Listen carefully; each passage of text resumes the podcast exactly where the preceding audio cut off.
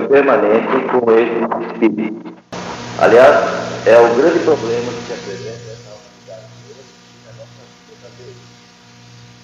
É a percepção, a admissão, a aceitação de que a nossa vida não é regida somente pelos fatos que nós percebemos, os fatos que nós ouvimos, que nós temos discernimento, que as influências da nossa, da nossa vida vêm também, principalmente, daquele mundo invisível que nos serve, do mundo que nós chamamos de espiritual. Então,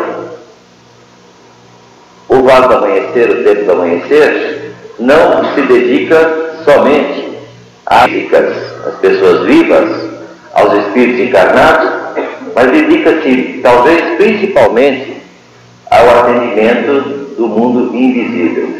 Quando uma pessoa chega aqui para ser atendida, ela traz as suas queixas, traz as suas demandas, as coisas que ela quer para a sua vida, que ela está vendo, principalmente ela traz consigo a sua dor. Então, ela pensa imediatamente no afastamento dessa dor. Vem para cá para sarar, para se curar, qualquer que seja a natureza dessa dor.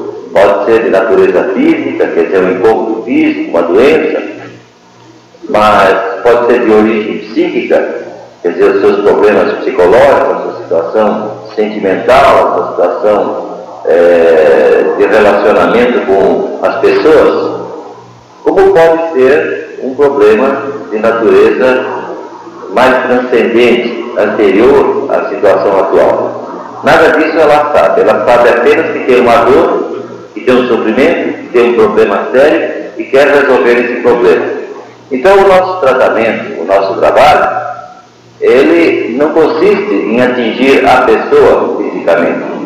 Se nós fizéssemos assim, nós estaríamos numa rotina religiosa é, de dar uma doutrina às pessoas, ensinar-lhes, de dizer, olha, você precisa rezar. Não, o nosso trabalho vai diretamente no mundo invisível da pessoa.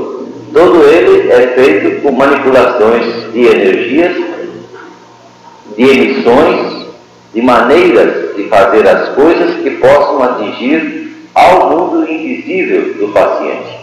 Quer dizer, ao mundo que ele não enxerga, que ele não sabe que tem, e afastar, e afastar tanto quanto possível de, é, este, as influências ou as coisas, esse mundo invisível que esteja causando a essa pessoa esta dor.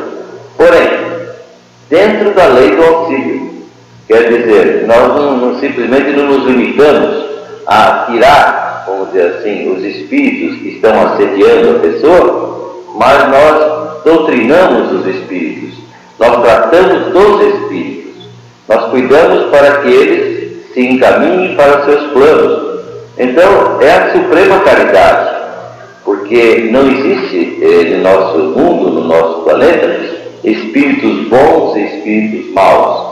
Existem simplesmente espíritos que estão a caminho, alguns no caminho errado, que não são o seu caminho, e outros no caminho certo. Alguns que estão já em planos elevados, que são os espíritos que nós chamamos de superiores, os espíritos de luz, quer dizer que já atingiram a sua realização, eh, atingiram as suas metas, já estão junto a Deus, vamos dizer assim, e existem aqueles que estão a caminho. Então, eles estão a caminho, desorientados, é que são os espíritos que geralmente causam os problemas. Além do que, há aqueles espíritos que pertencem, que estão relacionados com aquela pessoa. Quer dizer, nós temos um mundo de relações muito superior e muito diferente daquele relacionamento que nós temos normalmente com as pessoas.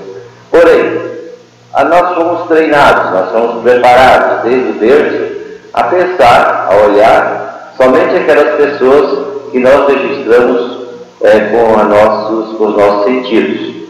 Quer dizer, o homem foi preparado, condicionado, nós temos então um corpo físico que tem um sistema nervoso, que tem uma série de, é, vamos dizer assim, de altos-falantes e microfones, quase como se fosse uma máquina, de registro dos fatos físicos que nos servem.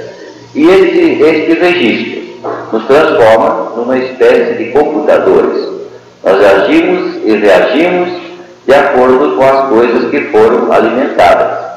Então, cada um de nós tem o que se chama uma personalidade. Nós habituamos hábitos físicos, hábitos psicológicos, é, formamos um grupo, monte de valores que nós achamos que aqueles são as coisas certas. E formamos um outro grupo de valores que nós achamos que são as coisas erradas. E essa personalidade nossa é o nosso veículo. Porém, toda ela é um instrumento para que nós, gradualmente, no conhecimento que vamos adquirindo da vida, principalmente quando vamos atingindo a idade da responsabilidade, quer dizer, a partir do momento em que o nosso corpo físico atinge o seu ponto máximo, vamos dizer assim, todo o nosso esqueleto mesmo, que vocês sabem que cada pessoa traz em si um gabarito de crescimento. Ele se torna adulto num determinado momento e da partir daí não cresce mais. Não é? é quando a base, vamos dizer assim, do, do atingimento do estágio do adulto está no esqueleto físico. Quer dizer, o esqueleto atingiu, aquela pessoa é um adulto e dali não cresce mais e pode, quando muito, diminuir um pouco, não é? ou aumentar um pouco se ele comprar um sapato de salto mais alto. Né? Mas, na verdade, é, dificilmente uma pessoa pode acrescentar um palmo à sua altura. E atingido esse ponto, Paralelamente, então a sua alma, o seu sistema de relacionamento, os seus gostos, os seus desgostos, os seus conhecimentos, os seus desconhecimentos, eles formam então aquele conjunto psicológico que nós chamamos de alma. Um entrosado com o outro, corpo e alma. O corpo e a alma são duas, vamos dizer assim, entidades quase separadas. Por exemplo, se vocês agora, nesse instante, cada um de vocês, pense numa pessoa querida que esteja distante. Pensaram? Pois bem, só naquele, enquanto eu estava falando, vocês já foram até onde ela estava e já voltaram. Tranquilamente. Não foi? Instantâneo.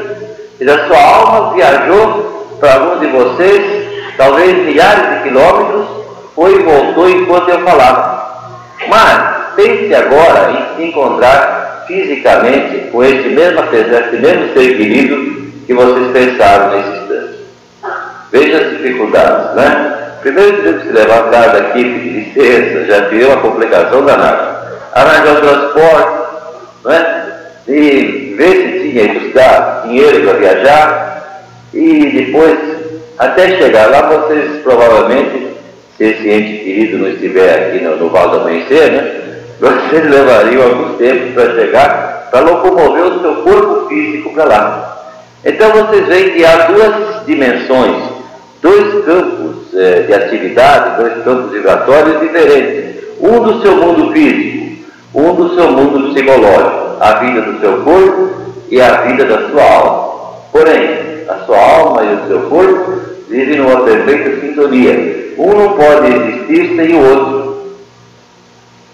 Um não pode existir sem o outro, porque as manifestações da alma se fazem através do corpo. Se você ama muito uma pessoa, é, e você terá que dizer para ela, tocá-la, olhar para ela intensamente, falar palavras de amor, não há outro jeito de você exprimir o seu amor, não é verdade?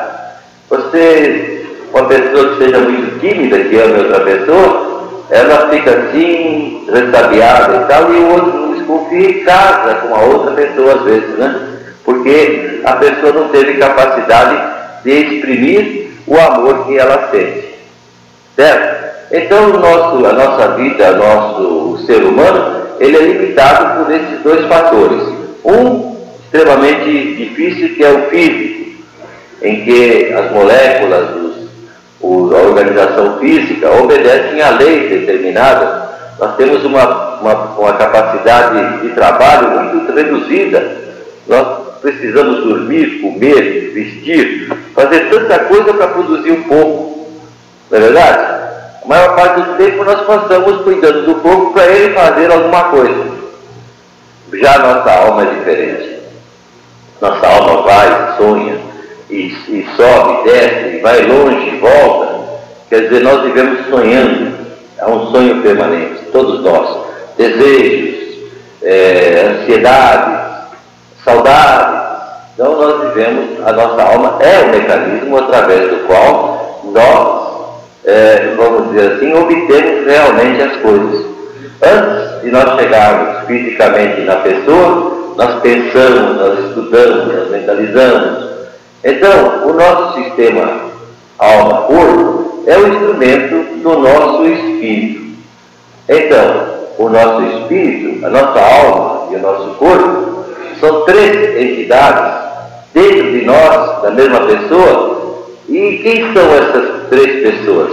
Somos eu. Eu tenho a minha alma, que é a minha alma ansiosa, eu tenho saudades, eu tenho ressentimentos, eu tenho desejos, eu tenho um corpo que precisa de abastecimento, etc. Mas eu tenho também um espírito, e esse espírito é transcendente, ele existia e existirá depois que meu corpo desaparecer e que minha alma também desaparecer. Deu para entender isso? Isso tudo é dedicado a vocês novatos. Vocês são os objetos principais desta, desta nossa conversa, para vocês saberem o que vieram fazer aqui no Val do Amanhecer. Então, a primeira ideia que vocês vão procurar é, analisar dentro de si mesmo, na sua, nos seus pensamentos, a partir desse instante, é que a todo momento você está tomando decisões. A todo momento você está resolvendo problemas, resolvendo fazer isso ou aquilo, e baseado nessas três coisas que lhes fornecem os elementos de decisão: o seu corpo físico, a sua alma e o seu espírito. Vocês vieram aqui então para colocar o seu corpo e a sua alma a serviço do seu espírito transcendente.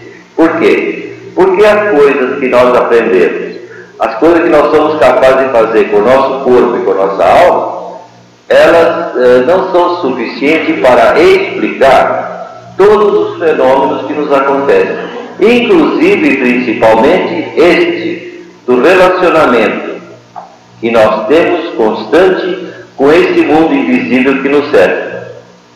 Quer dizer, nós vivemos nos martirizando às vezes, outras vezes nós vivemos martirizando os outros para explicar, acusando os outros ao governo, ao país, ao, a finanças, à minha mulher, ao meu marido, ao meu filho, à minha pobreza, à minha beleza, à minha feiura, acusamos tudo é, do, do, das dores que nos causam, menos, menos suspeitamos das verdadeiras causas das nossas dores. Agora, então nós temos é, um método, temos uma maneira é, de chegarmos a conhecer a verdadeira origem das nossas dores, do nosso sofrimento, do porquê nós somos o que somos, do porquê nós temos o que temos, do porquê nós sofremos o que estamos sofrendo. E uma vez podendo conhecer a verdadeira causa, nós então temos que ter os métodos para modificar essa situação, modificar essas causas.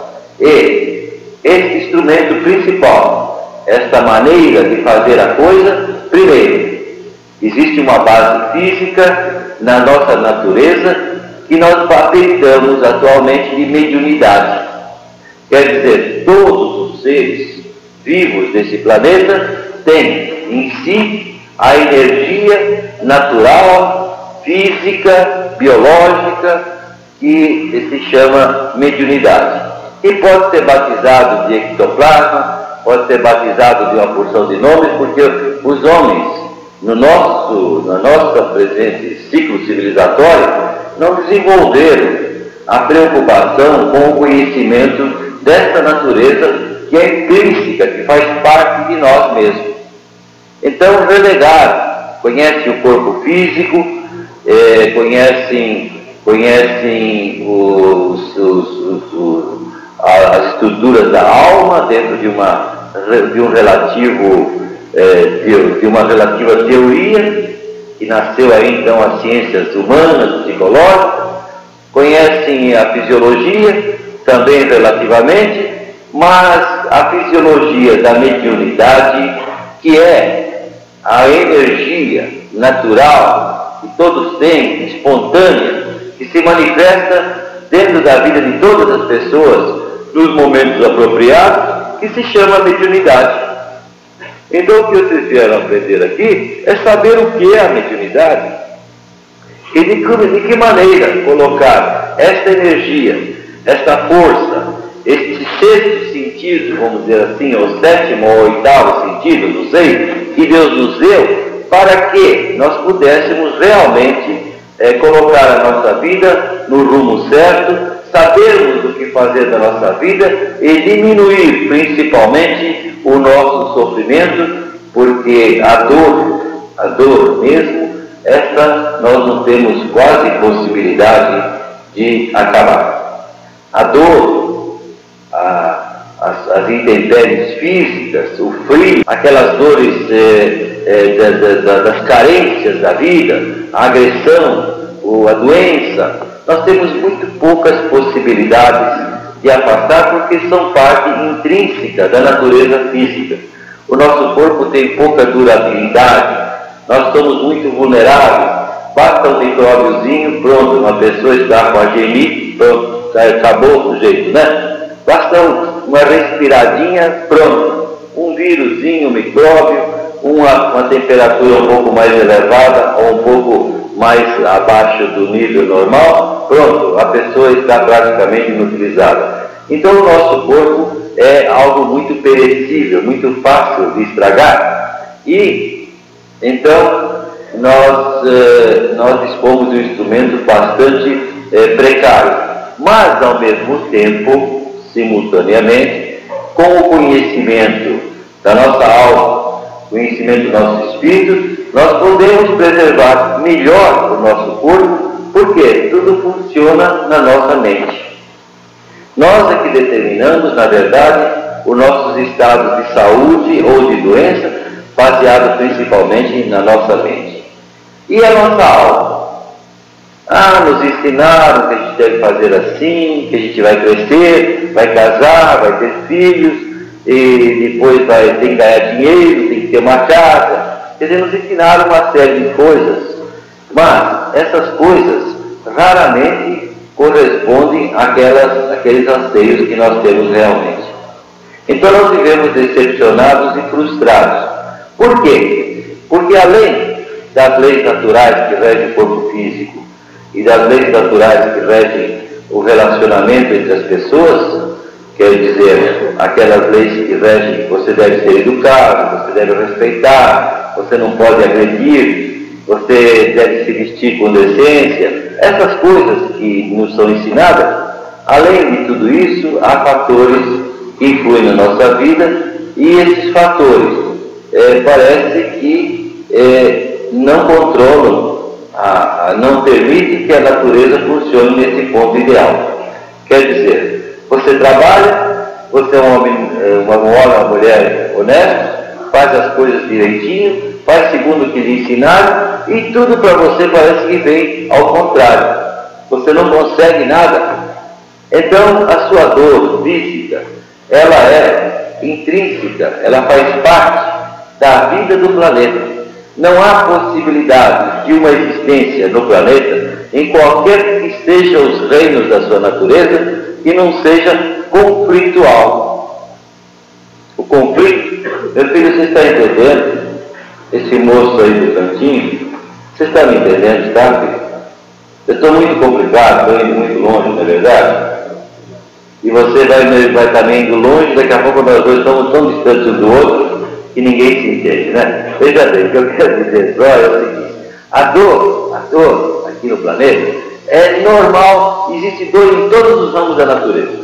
Você pega um, uma plantinha, você vai a pessoa lhe dá uma sementezinha, você sabe que florzinha bonita, eu vou plantar no meu vasinho, levo lá para casa, né? Você faz isso. Põe uma sementinha dentro da terra, joga uma aguinha, né? Põe lá um pouquinho de adubo.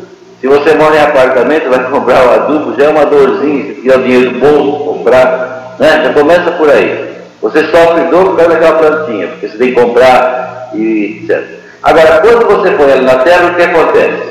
Ela vai inchando se você pudesse fazer um corte no seu vasinho assim, pôr um vidrinho, você ia olhar que essa sementinha vai se inchando, se inchando, daí a pouco se arrebenta. E para ela produzir aquele fruto, aquela, aquela, aquele rebentozinho que vai ser aquela plantinha que vai sair acima da terra, é uma dor. Vocês que nunca foram planta não sabem como uma, como uma semente pode se arrebentar. A mulher casa, etc., é bacana, casamento, aquela música bonita, etc. Depois tal, aí chega daí uns meses e daí um certo tempo vai nascer uma criança. Vocês sabem, algumas de vocês, que dor que é isso, né? Tudo é dor. Não existe nada sem dor. Tudo é briga, conflito, confusão e isso. Por quê? Porque Deus, na sua infinita misericórdia, um dia, um dia nós pedimos a Deus para vir para esse planeta, porque nós tínhamos muito assunto para tratar aqui. Nós tínhamos muito rolo feito, nós tínhamos muita confusão que nós deixamos para trás. E nós precisávamos nos evoluir, quer dizer, voltar para Deus, voltar puros como nós partimos um dia. Então o planeta é o lugar ideal, porque tudo aqui é conflito. Não existe, não existe paz no planeta Terra. Só existe a luta ininterrupta e constante em todos os níveis da existência. Então, as pessoas que sonham com a paz, você o esforço que nós fazemos, trabalhamos, procuramos acumular dinheiro, procuramos nos aposentar, fazer uma casa, né? E nunca conseguimos nada. Quando às vezes a pessoa consegue tudo, é a pouco é uma doencinha, pronto, é atropelado, é não sei o quê. Quer dizer, sempre é conflito. Agora, esta é a natureza intrínseca do planeta. Mas Deus, na sua misericórdia, teria sido assim um pouco malvado de nos jogar num lugar que só tem isso, né? Não.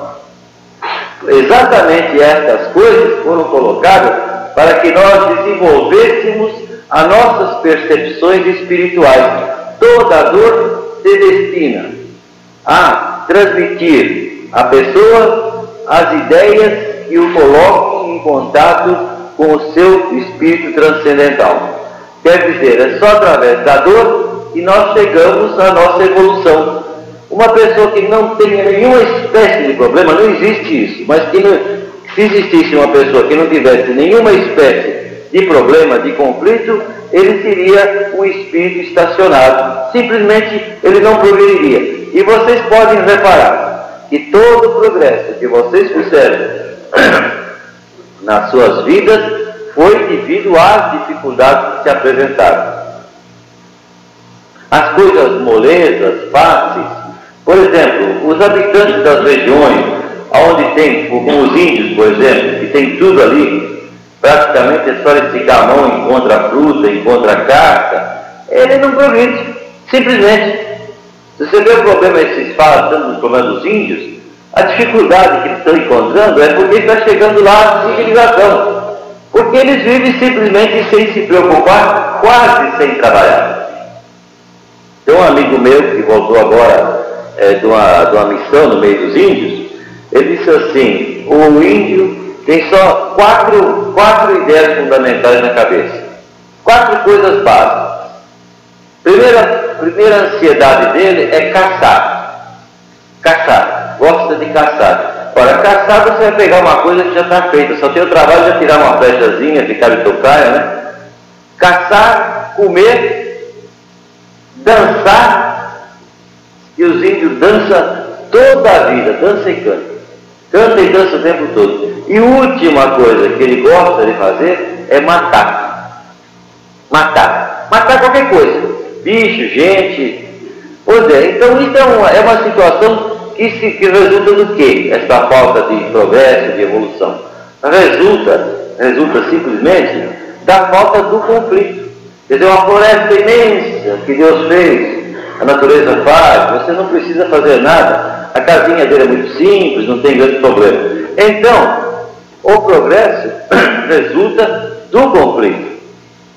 Você está no meio desse, dessa multidão, dessa terra cheia de gente de todo lado, você é obrigado a disputar o seu pedacinho de terra, seu pedacinho de chão, seu pedacinho de vida. Então você tem que lutar. Mas é esta luta que te conduziu pelo menos até aqui. Se não houvesse a luta, havia o atrofiamento de todo o seu sentido.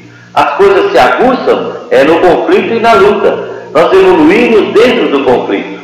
Então é por isso que Deus, na sua sabedoria, nos deu uma terra em que nada é seguro, nada, nada, nada. Nós não sabemos, nenhum de vocês aqui pode, de sã consciência, me prometer viver até amanhã.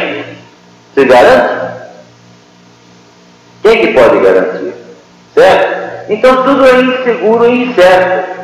Pois bem, dentro dessa situação natural, vamos dizer, estou descrevendo para vocês o seu universo, o mundo cru, como ele é, dentro disso, então, há dois mil anos atrás, como existiu em outras épocas, mas vamos nos ficar dentro dessa época, nasceu uma figura, veio ao mundo uma figura chamada Nosso Senhor Jesus Cristo.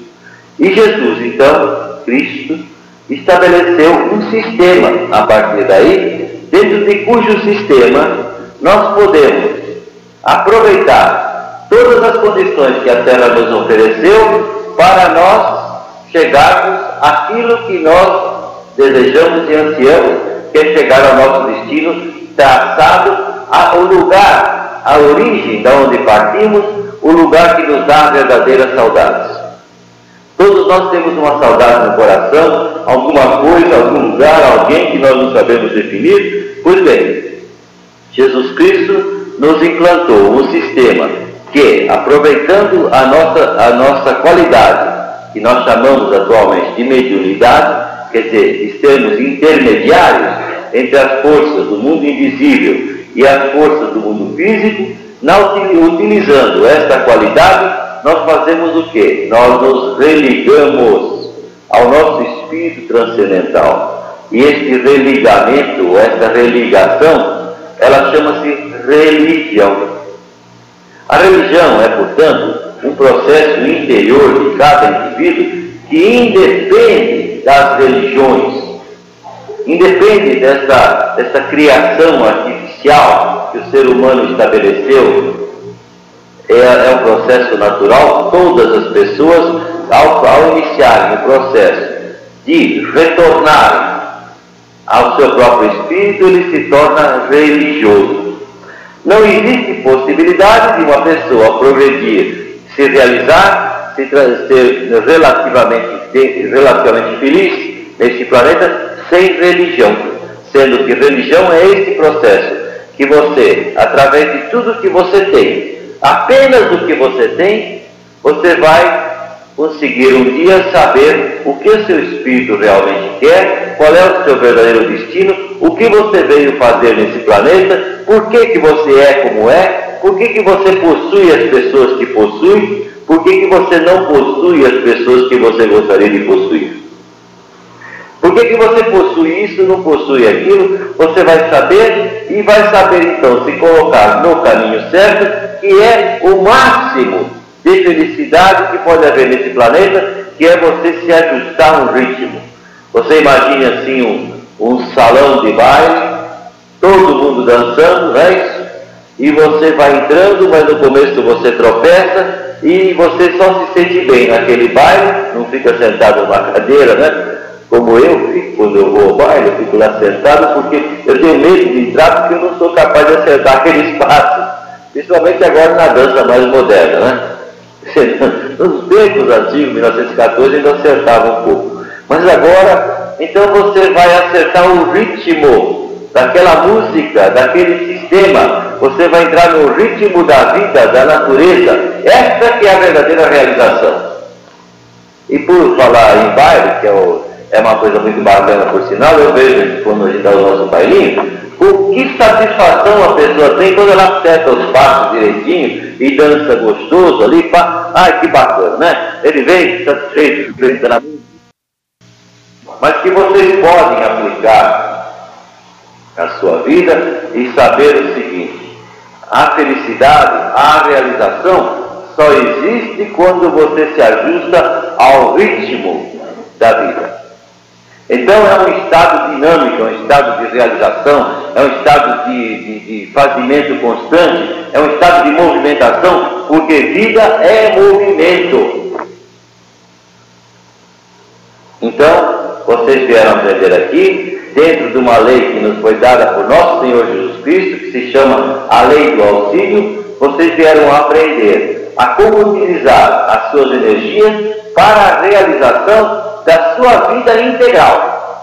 Não é simplesmente para você afastar essa dor. O Pedro Velho disse para você, ah, vai, vem se envolver que você vai sarar, ou vem se envolver que você vai casar, ou vem, ou vem se envolver que você vai pagar aquela dívida.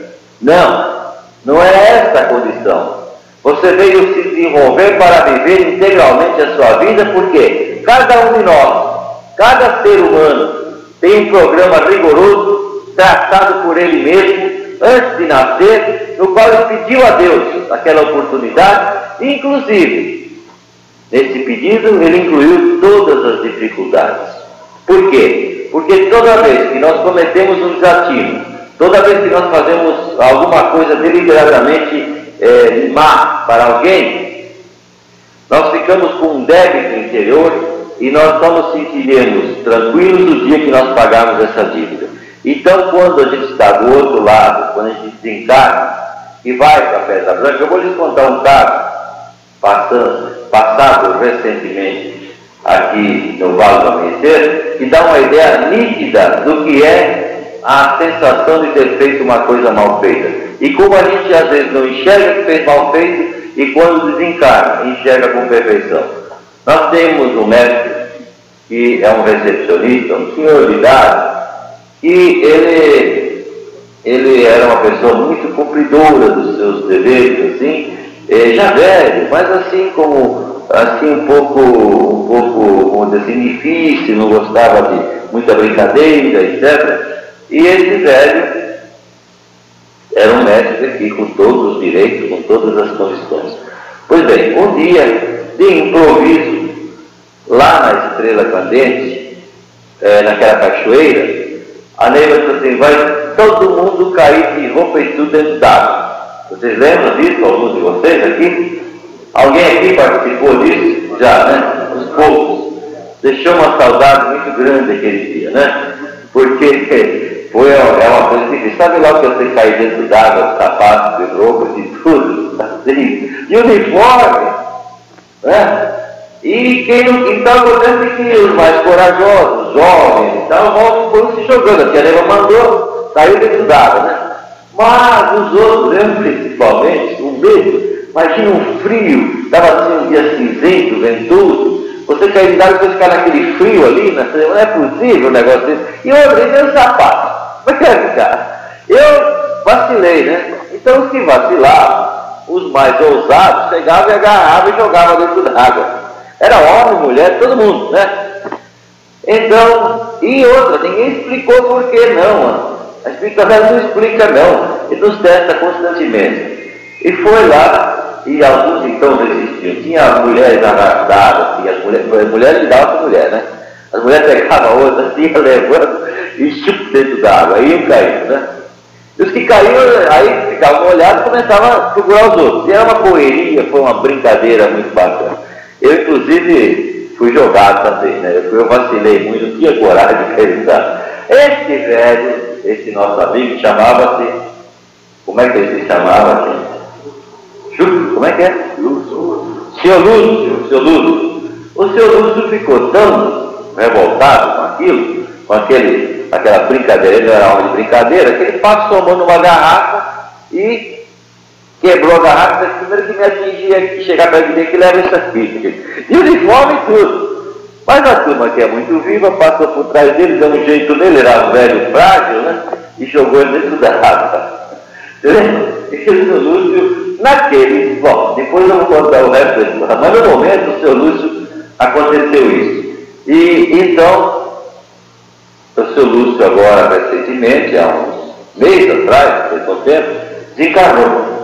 Primeiro teve um derrame, uma coisa, veio aqui uma cadeira de roda, quase não falando, e a velhinha dele, a esposa dele, uma velhinha assim muito viva, uma senhora assim, gorduchinha, daquela bastante esperta, assim, né? Daquelas tipos de, de senhoras nordestinas que parece que nunca, nunca envelhece, né? Fica sempre, é uma vitalidade, assim. E a velhinha, com os seus óculos, é, trouxe, trazia ele aqui pacientemente, todo mundo tratava bem o seu Lúcio e tal. E o seu Lúcio, então, desencarnou. Chegou um dia, desencarnou. Chamou a velhinha dele e disse, minha velha, você vai levar todas as minhas coisas para a tia Neide. Pegou todos os objetos, livrinhos e, e papéis dele, uniforme, etc., pôs tudo dentro de uma, de uma sacola, né?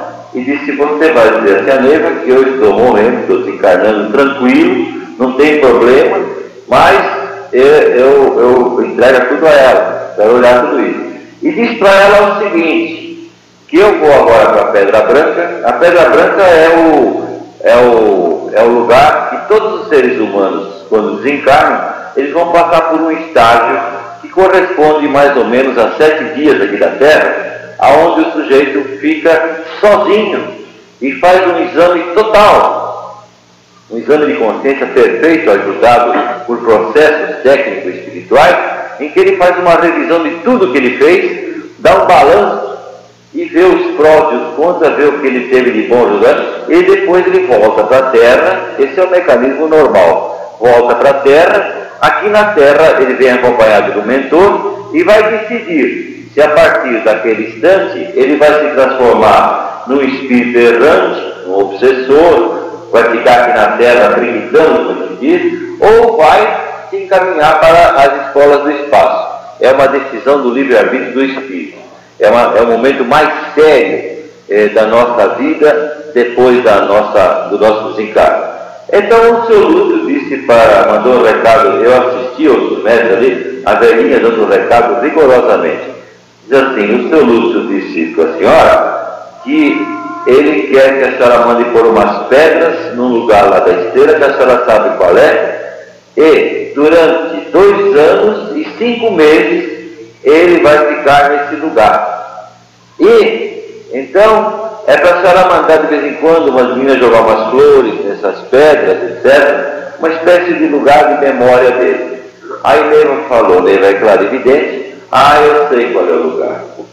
Tranquilo, eu vou fazer como ele mandou. Até aconteceu uma coisa vergonhosa, até a Neiva perguntou para a velhinha, mas ele falou, é, ele disse tanta coisa, fez recomendações a respeito dos objetos dele, certo? E para a senhora, não disse nada, não deixou nada, nenhuma recomendação.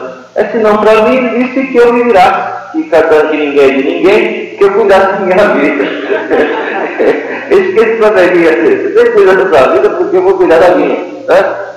Muito bem. Então eu, todo mundo perguntou, mas que história é essa desse lugar? Ninguém se lembrava mais da história daquele banho.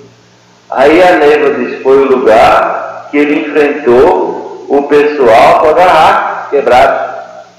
Naquele lugar, ele agora se impôs a si mesmo uma pena de ficar ali, né? porque é, recebendo aquelas energias da estrela, vivendo ali, porque ele sentiu a culpa de ter feito aquele gesto naquele dia. Naqueles dias que ele fez a coisa, ele estava completamente injustificado. Como é que um bando de moleque quer pegar um velho desse um velho digno e jogar dentro d'água roupa e tudo. Era o pensamento dele. Mas depois que ele chegou do outro lado, ele verificou. Primeira coisa, quando ele começou a adoecer para desencarnar, a pessoa quando vai desencarnando assim lentamente, e uma pessoa iniciada, uma pessoa que é um médico desenvolvido, ele tem, começa a ter percepção. Na medida que o corpo enfraquece, a percepção vai aumentando.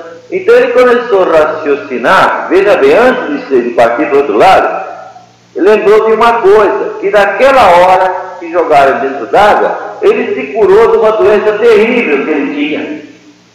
Que, aliás, muitos aqui, muitos mestres nossos aqui, se curaram naquele dia.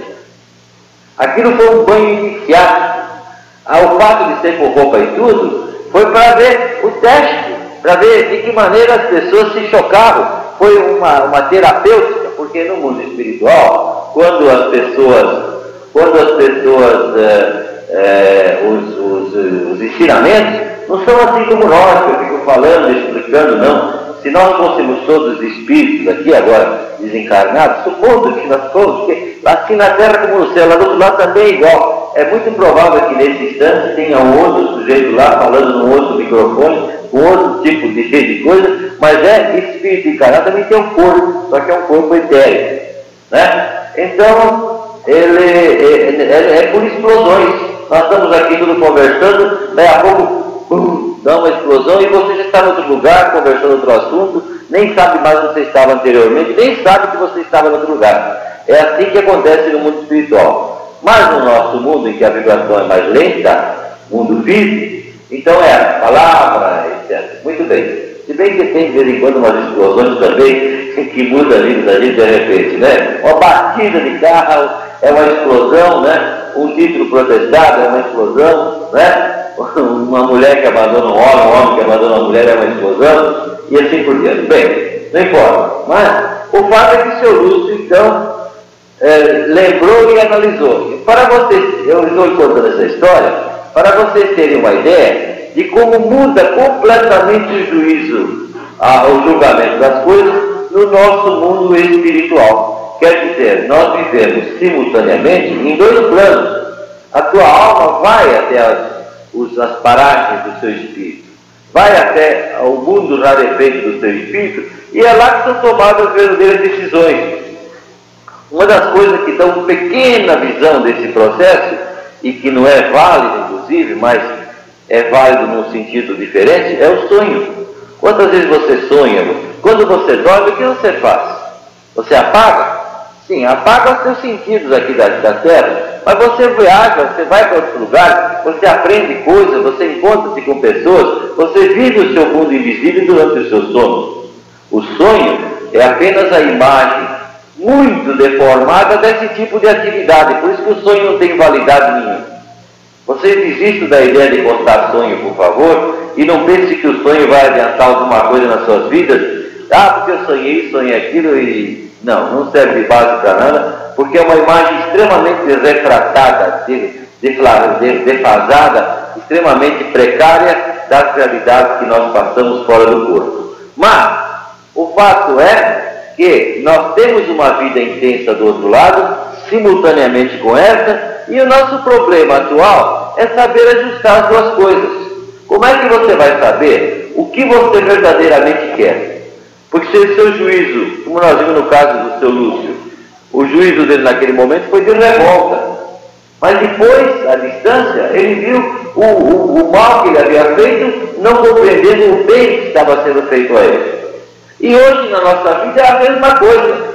Muitas das coisas que vocês pensam que é o mal, ah, aquela sua, sua esposa doente, a sua esposa às vezes exigente demais, o seu marido que está é, desgostoso, que não consegue vencer na vida, o seu filho que não lhe obedece, não faz as coisas que você quer, a sua pobreza, você só tem um barraco, ou a sua riqueza, você tem um palácio, todas essas coisas têm uma mensagem para você. Você precisa entender o porquê dessa mensagem, porque é através aquilo que você tem, que você pensa que é mal, é exatamente talvez aquilo que você tem de bom.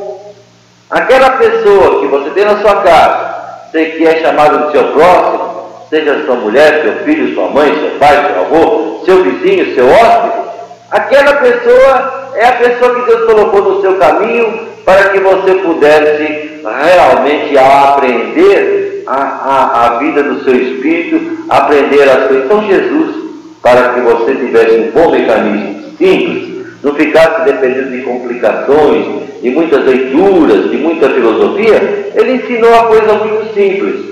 Ensinou a coisa que você deve ter humildade, que você deve ter tolerância, que você deve, em última análise, ter o amor incondicional. Porque nós temos amor, todos nós temos amores. Mas nossos amores são sempre condicionados a determinadas coisas. Ah, eu amo porque a pessoa faz o que eu quero. Eu amo muito fulano porque ele sempre faz o meu capricho. Eu amo muito a fulana porque ela me atende em tudo que eu quero. Não é isso? Eu amo meu patrão porque ele me paga um salário muito bom e me deixa sair sempre que eu preciso. Não é isso? Eu amo meu empregado porque ele trabalha sempre além das horas. Bom, esse é o amor condicionado. Você condiciona o amor a alguma qualidade a seu gosto. Mas aqui você vai aprender na doutrina de Jesus, no sistema crístico que é ensinado na doutrina do amanhecer, que é a doutrina de Jesus atualizada, adaptada à realidade do homem moderno, com todos os problemas que existem. Então você vai aprender o amor incondicional. Amar as pessoas por amar, simplesmente amar. Quem quer que seja, qualquer que sejam as condições. E o dia que você tiver sentido no seu coração realmente este amor, muda tudo que te serve. Aquela pessoa que te aborrecia já não te aborrece mais. É como diz Neiva aqui nas suas aulas, nas nossas, eh, nas suas práticas aqui conosco, nas suas manipulações de energia, ninguém mais aborrece a ela não. Ninguém mais nesse mundo consegue magoá-la. Então, qual é o processo?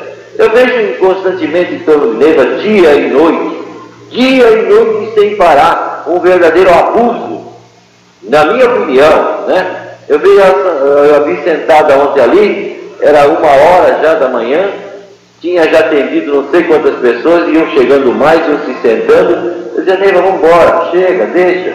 Você não aguenta mais, né? o pulmão dela é muito precário, ela respira pouco, ela tem 30% apenas é, de um terço do, do, uh, da, da capacidade respiratória. Ela ela, ela vive numa exaustão de trabalhar ininterruptamente, vamos embora. Ela disse assim, não, não, deixa eu vou ficar mais um pouco, eu vou atender aquelas pessoas que estão precisando de mim. Então, ela não. Mas essas pessoas sentaram aí porque te viram, só porque não estavam, talvez não estejam precisando tanto. Aí disse assim, Mário, deixa, deixa que eu vai embora, você está com frio, quer dormir. Eu fico, eu fico até frustrado, me sinto constantemente assim, é, com relação uma frustração, uma sensação de que eu sou preguiçoso, etc. Né? Mas por quê? Porque ninguém aborrece mais. As pessoas chegam para ela, exigem coisas, pedem coisas absurdas, todo mundo vive querendo que ela faça fenômenos, milagres. Ela nunca reclama. Então ela atingiu realmente aquele ponto que ninguém aborrece mais, não. Aí chega a pessoa pegando irritado. Né? Ficam ali, tal, tal, tal, cansa. Ela disse, não, mas não me aborrece não, ninguém me aborrece demais. Pois bem, este exemplo vivo, esse espelho que nós temos no nosso clarividente, é o caminho que vocês vão aprender a trilhar daqui para diante. Vai chegar num ponto que ninguém te magoe mais, ninguém te aborreça mais, porque você vai amar todo mundo. Amar mesmo, você vai ficar num estado de amor. Mas para que você chegue a isso, você tem que começar pelo caminho penoso da tolerância. O que é a tolerância? É o não julgamento. É aceitar as pessoas como elas são. É não se preocupar se a pessoa está certa ou errada. Você vai começar a se preocupar daqui para diante com você mesmo. Você vai se prevenir não mais contra o mundo, mas vai saber que o mundo não é como é, mas sim como que você o vê. Cada um de vocês vê o mundo diferente.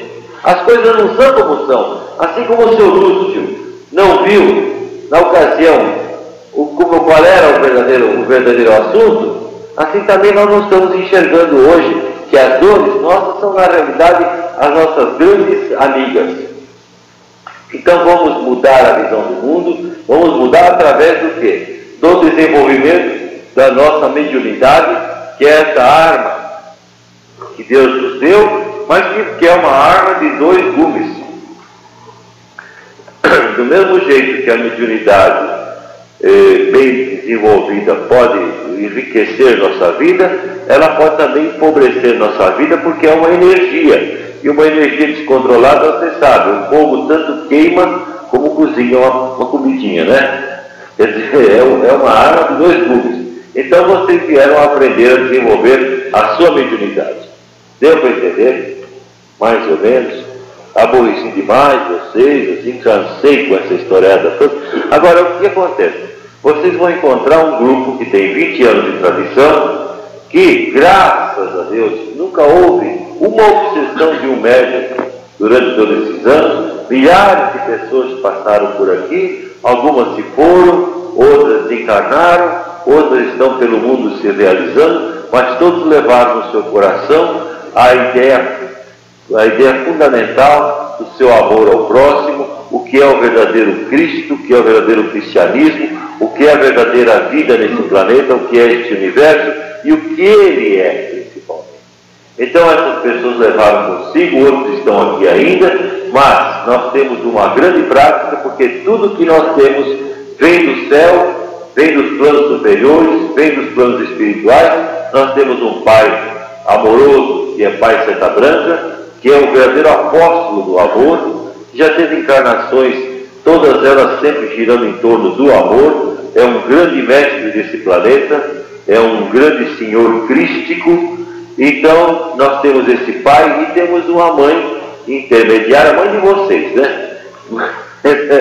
que, é a tia, que é chamada Tia Neiva, que é a clarividente, que traz todas as informações, porque ela é uma criatura fora de série, não só nas suas qualidades, vamos dizer assim, morais, como, como principalmente ela é uma grande sacerdotisa veteraníssima desse planeta, que já teve atuações em todas as fases importantes das nossas civilizações nos últimos três ou quatro mil anos, ou seis mil, não sei quanto, então que sabe, conhece os dois planos e vive nos dois planos simultaneamente. Nós vivemos nos dois planos, mas só temos consciência num plano. Não temos capacidade de vivência simultânea consciente. Temos uma capacidade de consciência num plano, mas não temos no outro. Quando nós estamos conscientes na Terra, nós estamos inconscientes no céu. Quando nós estamos conscientes no céu, nós estamos inconscientes da terra. Agora, a clarividente está consciente dos dois planos ao mesmo tempo. Ela sai do corpo, ela faz as coisas lá do lado, resolve os problemas, decide nossas vidas, nos ajuda, traz a doutrina, mas ela volta, lembra perfeitamente do que fez. Nós voltamos e não nos lembramos do que fazemos. Esta é a diferença fundamental da clarividência de Deus. Então ela é o mensageiro entre Pai Seta Branca e nós, nos traz todas as informações. Para que essas informações? Para que a doutrina de Pai Seta Branca fosse executada com perfeição, dentro de uma realidade. Doutrina de Pai Seta Branca não, a doutrina crística, a doutrina de Jesus, trazida nesta fase moderna por Pai Seta Branca, mas para que ela fosse executada com perfeição, para que não houvesse o mínimo deslize doutrinário, então a, a Neiva criou, criou, sob a orientação de Seta Branca, o doutrinador. Doutrinador é uma figura que vocês não vão encontrar em nenhuma forma de religião, doutrina, nem mesmo espírita. Quer dizer, é o homem, o homem moderno, que trabalha com a sua cuca, trabalha com a sua cabeça, com o seu discernimento, você aqui não é obrigado a crer das coisas, aceitar por aquela fé abstrata, uma fé sem consistência. Você vai crer nas coisas pela razão que, vai, que o doutrinador vai te trazer. A razão. Aquilo que ele vê, que ele distingue, a mensagem do Val do Amanhecer, não importa quem, quem diga a mensagem e não importa quem transmita a mensagem. O doutrinador não está interessado ele só verifica a mensagem pelo seu texto, pelo seu teor, que é a única forma razoável de você poder ser você mesmo e não ficar escravizado a uma doutrina, não ficar joguete nas mãos dos sacerdotes. A única maneira é você distinguir as coisas com seu juízo. Para isso, o homem foi dotado de um sistema perfeito de verificação. É o seu, é o seu juízo. Você não é obrigado a aceitar nada aqui que você diga, ah, eu estou aceitar só porque o fulano disse. Mas quem é o fulano para dizer isso? Certo? Você vai aceitar se você achar que a coisa está certa. Toda a nossa doutrina, então, para que haja esse mecanismo de verificação, haja esse mecanismo da razão, da ciência, para que haja uma atitude científica na verificação dos fenômenos, existe a figura do doutrinador. É por isso que eu digo, e no, no, no princípio chocava muita gente, quem manda aqui dentro desse templo é o doutrinador, não são os espíritos. Entendeu? Porque a responsabilidade do que acontece aqui dentro é do doutrinador. Você não vê o Espírito. Você só sabe a mensagem que ele está transmitindo. Você não sabe, inclusive, se a mensagem é só desse Espírito. Essa mensagem vem através de um aparelho, de um médico. Como eu estou falando através desse microfone, a minha voz, quando ela sai chega nos ouvidos de vocês, ela não é a mesma que está saindo da minha boca, não. Porque ela passou por todo esse aparelho, por todos esses fios. Assim também quando passa a mensagem pelo médico, passa pelos seus fios, passa pelo seu discernimento, o médico põe a sua colherzinha, muitas vezes, inconscientemente, porque é impossível ser diferente. Seria quase um milagre, um fenômeno fora de série, se eu falasse aqui que a voz saísse ao natural nos seus ouvidos. Assim também a comunicação dos médicos, então a, o, não interessa quem está falando, não interessa quem está transmitindo, interessa o que está sendo falado ou transmitido. E os seus dominadores se alertam muito quanto a isso. Cuidado com as superstições, cuidado com as, com as reverências, com a, com, cuidado com o reverenciamento, cuidado com a, com a, com a, com a, a, carismação das pessoas, e chegar, ah, porque o fulano, ah, foi pai fulano. Não, um espírito, o Exu, pode se apresentar perfeitamente com, com roupagem de santinho, né? E isso na vida aqui comum é muito disso, né? Por que, que na vida comum vocês não aceitam tudo que as pessoas falam? O cara está contando a aventura dele. Ah, eu fui. Outro dia me contaram uma história. Eu fui, o rio tinha tanto peixe, os dourados assim, passavam na flor d'água, assim, dois, dois, três metros. Para jogar o anzol, para pegar um peixinho menor, tinha que abrir caminho assim no meio dos peixes. Me contaram a história. Eu estava olhando para a cara do sujeito e dizia assim, bacana essa história, né? Mas eu não estava acreditando. Não é verdade? Tá certo? Então, eu que eu estava baseando? Eu baseando que os peixes não andam tão juntinhos que não caiba um anzol no meio deles, né? É uma razão minha. É lógico. Eu tenho certeza que você já melhor do que eu, não acredita? Ou você acredita que ia tanto peixe que não cabia o anzol? Tá certo? Bom, então, é a razão trabalhando. A mesma coisa é aqui. A mesma coisa é na vida, em todo lugar. Então vocês vão, para que haja um juízo justo, para que haja um juízo, então o doutrinador é um inspirado. Ele tem um relacionamento direto com a sua princesa, com seus mentores. Agora, principalmente, tem o um relacionamento direto com os seus cavaleiros, que é, são da, da legião de Paulo de Tarso e de São Lázaro estão dando uma assistência direta ao planeta atualmente, e também os aparatos têm, mas os aparatos têm assistência muito anterior ao doutrinador, dos seus guias, dos seus velhos, não é isso? Graças a Deus, tudo é perfeito. Então vocês vão encontrar, vocês novatos, um sistema que é provado e comprovado. Provado pelo quê? Pelo resultado. É muito difícil. Façam uma investigação se vocês quiserem uma pessoa que tenha passado pelo Val da Amanhecer apenas de visita, ou de qualquer outra forma, que não tenha uma palavra boa para dizer a nosso respeito. Certo? Só falam mal de nós as pessoas que não nos conhecem.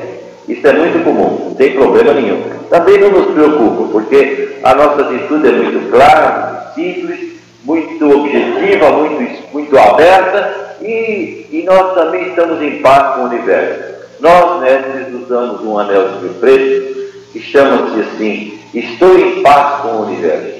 Não brigamos com ninguém, não somos de briga de jeito nenhum. Então nós respeitamos todas as religiões, todas as doutrinas, todas as pessoas, não distinguimos pessoas, qualquer pessoa pode chegar aqui e graças a Deus será sempre bem recebida com amor, com carinho, não importa quem ela seja ou o que ela faça. Certo? Então vocês vão aprender esse amor incondicional. O que eu digo amor incondicional é isso. Entra por essa porta, por esse portão, todo tipo de gente. Todo tipo. E todos são, aqui dentro, passam a ser o que? Individualidades, espíritos transcendentais. Não são mais aqueles coitados que chegam, uma mulher perdida, um homem criminoso. Não importa para nós. Não importa, isso é o problema dele. Importa para nós é distinguir a sua individualidade e fazer e aproveitar ao máximo aquela sua vinda até nós. Salve Deus. Pelo meu gravador eu já falei mais de uma hora, né? E vocês não me falaram nada, né?